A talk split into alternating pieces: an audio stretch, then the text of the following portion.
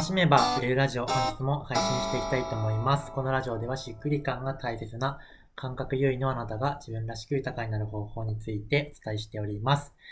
えー本日もおしりちゃんと配信していきます。よろしくお願いします。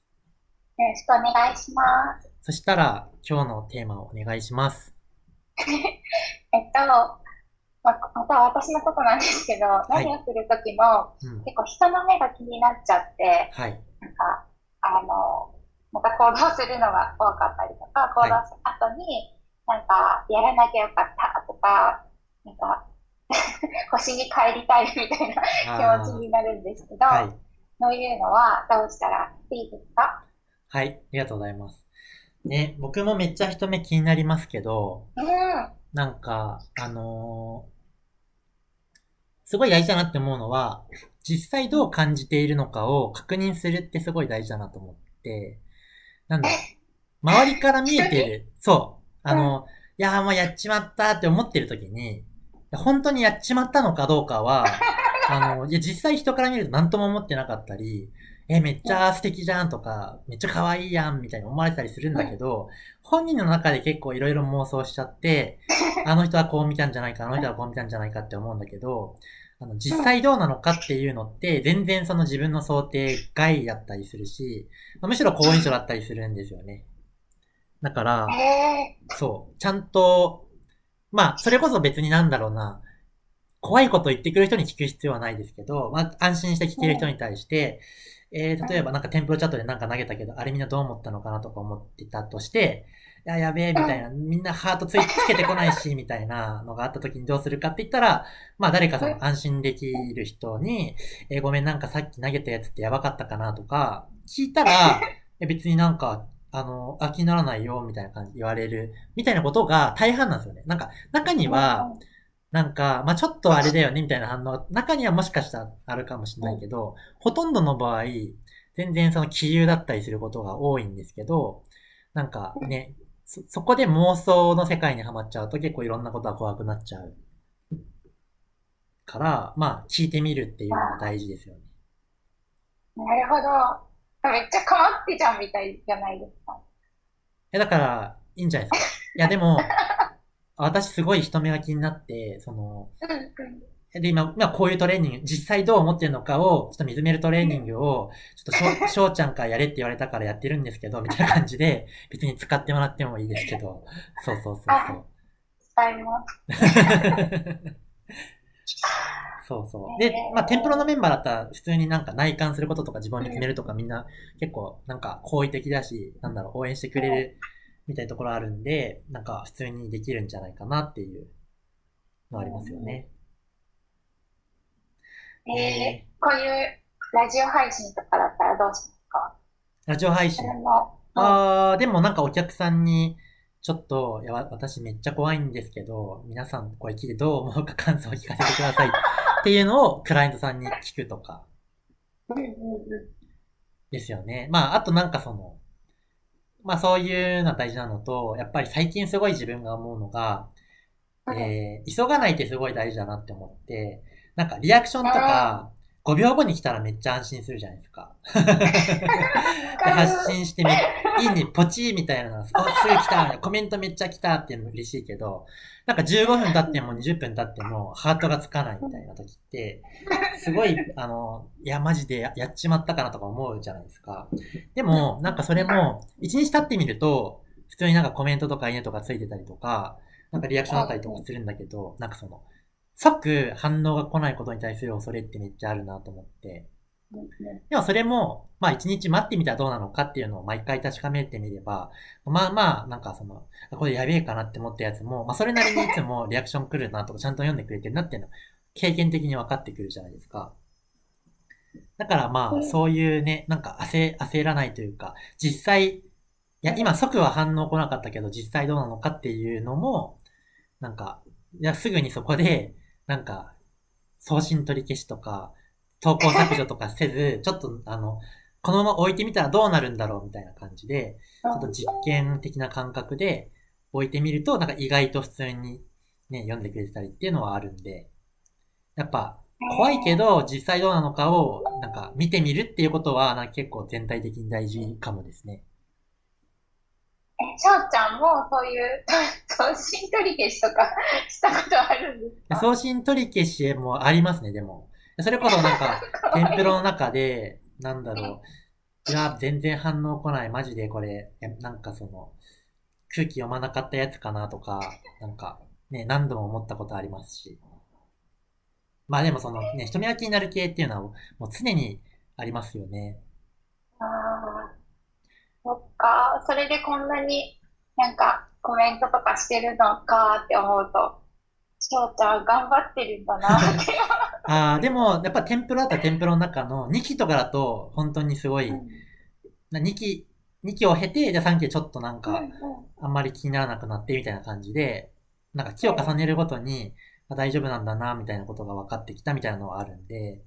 自分の場合結構その、恐る恐る怖いけど、やらないと始まらないから、まあしょうがねえやるか、みたいな感じで、で、よいしょってやったものの、即反応がなくてやっぱ死んだわ、みたいな感じで、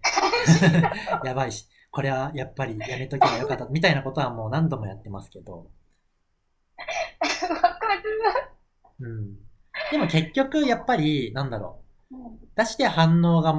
出して実際周りの人がどう思うのかっていうのって、人しかわからないから、自分どんなに気をつけても、絶対わからないことだから、やっぱ出すしかなくて、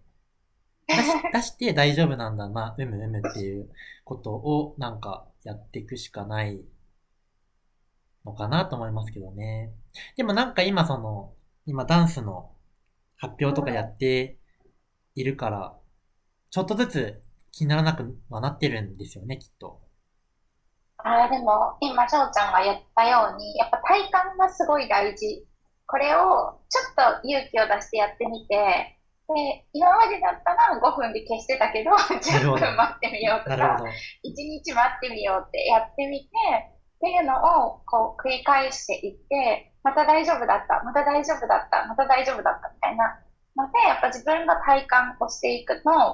なんかこう、あ、意外と下水自分を出しても大丈夫なんだなとか、こういう写真は大丈夫なんだなとかっていう、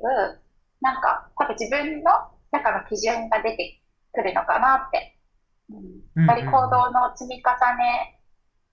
で自分が納得する納得するのがすごい大事なのかなって今思います。はいはいはい、はい、あそうですね。なんかそういう意味ではちょっとずつなんか枠を広げていけたらよくて、例えば今、おしりちゃんだったら Facebook グループの中で発信してるじゃないですか。っていうのはすごい、なんか、段階としてすごく、なんか、閉じられた中で安全な場所でまずは出してみて、あ、大丈夫で確かめられたら、じゃ次ちょっと広げてみるみたいな感じで、まあ、段階的に、あの、じゃあ例えばなんだろう、仲間内集めた最初はそれこそ、なんかグループチャットで5人とか10人しかいないところでまずは出してみて、あ大丈夫だったらちょっと広げてみてみたいな感じで、で、なんかね、ある時、結構大丈夫かも、でもそろそろ外に出したいなって思った時に、じゃあ外に出しても出し出してみようかな、みたいな感じで、なんかちょっとずつ、なんか、ちょっとずつちょっとずつでいいのかなというのは、思ってますかね。確かに。うん、今、その、公にも出すようになって、そしたらなんかその、区切りがなくなっちゃったんですよね。これが恥ずかしいからダメとかがあんまりなくなっちゃって。だから、やってることって変わってないけど、多分自分の気持ちが、そうやって行動を積み重ねて、自分とか周りを信じられるようになってきたのかなって、思います。はいはい。めっちゃいいですね。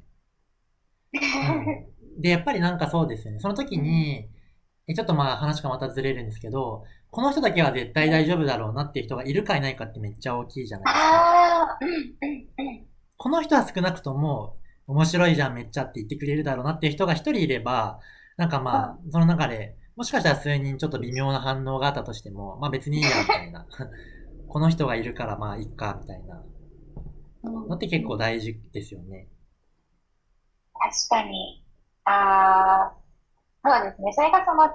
その自分のグループの中でいたから、自信がついていたんだなって今、うん、聞いてて思いました。うんうんうん。えー、僕もめっちゃ気になりますけどね。でも自分もなんかもともとその自己表現できないし、恥ずかしがり屋だしみたいなところ。で、まあちょっとずつやってきたわけですけど、自分結構、あまあ余談、すごい余談な話ですけど、なんかちょっと、あの、枠が、なんかその、変わったなっていう体験は、ヒッチハイクですね。大えー、学怖い生、。うん。大学生の時に、えっ、と、福島大学だったんですけど、うんと、東京のイベントに参加して、でそしたらなんか懇親会行ったらみんなヒッチハイクマスターで、みんなヒッチハイクやったことある 猛者たちが集まってて、で、なんか一緒にいた友達と、あの、バスは予約してたんですけど、え、帰りヒッチハイク乗っちゃう？みたいな感じで行って、で、帰りヒッチハイクしたんですけど、あれもやっぱり、いや、自分何やってんだろう？みたいな感じになるけど、なんだろうな、そのね、でもやれちゃったら、なんかちょっと、なんか、あ、人目ってそんな気にしなくていいんだな、みたいな感じで、あの、ね、思うようになったりとかはありますよね。そういうのが、いろいろあるなって。あー、あとなんか自分すごい自撮りとか苦手なんですよね。自撮り自撮りとか苦手なんですけど、あ、自撮りとかマジで苦手で、まあほとんどやってないんですよ。まあやってないんですけど、でももうこの、この場所で自撮りしたいとか、まあ稀にあったりするわけじゃないですか。でも、恥ずかしいじゃないですか。で、その時に自分に問うのは、え、でもさ、みたいな。ここで仮に自撮りして周りから一瞬変な目で見られても、えーっと、別に明日、明後日には忘れているよね、みたいな。でも、今ここで自撮りしなかったら、家帰って、あ、撮ればよかったなって思うよね、みたいな。で、それは残るじゃん、みたいな。明日、明後日、あの時自撮りあそこですればよかったって思うじゃん。どそのこ、そっちが大事なんだったら、まあ、別に今やったらいいんじゃないみたいなことを自分に言いかけ言い聞かせて、なんか、やる、やるみたいなことはあります。しょうちゃんから自撮りって言葉が出てきて、ちょっと面白すぎる。そうなんだ。ええじゃあ見かけたら、こう、そっと見ときいや。でも自撮りほとんどしてないけど。ほとんどしてないけど、でもなんかその、碇民子さんっていう方の、あの、うん、なんか、目立つプロモーションっていう講座に参加していた時は、まあ自撮りを撮って加工して、あの、どんどん発信で使っていくっていう講座だったんで、その時とかは、あもうね、まさに自撮りしなきゃみたいな感じが ありましたけど。ーすっごいわかります。あの、同じ道を通ってきてる。自分の写真を撮ること、自分のその写真を上げること、もうドヤ顔でこうカメラに向かうこととかは結構抵抗があったので、今は全然ですけど。順調ですね。はい。頑張ります。はい。そしたら今日はそんな感じで終わっていきたいと思います。また次のラジオでお会いしましょう。バイバイ。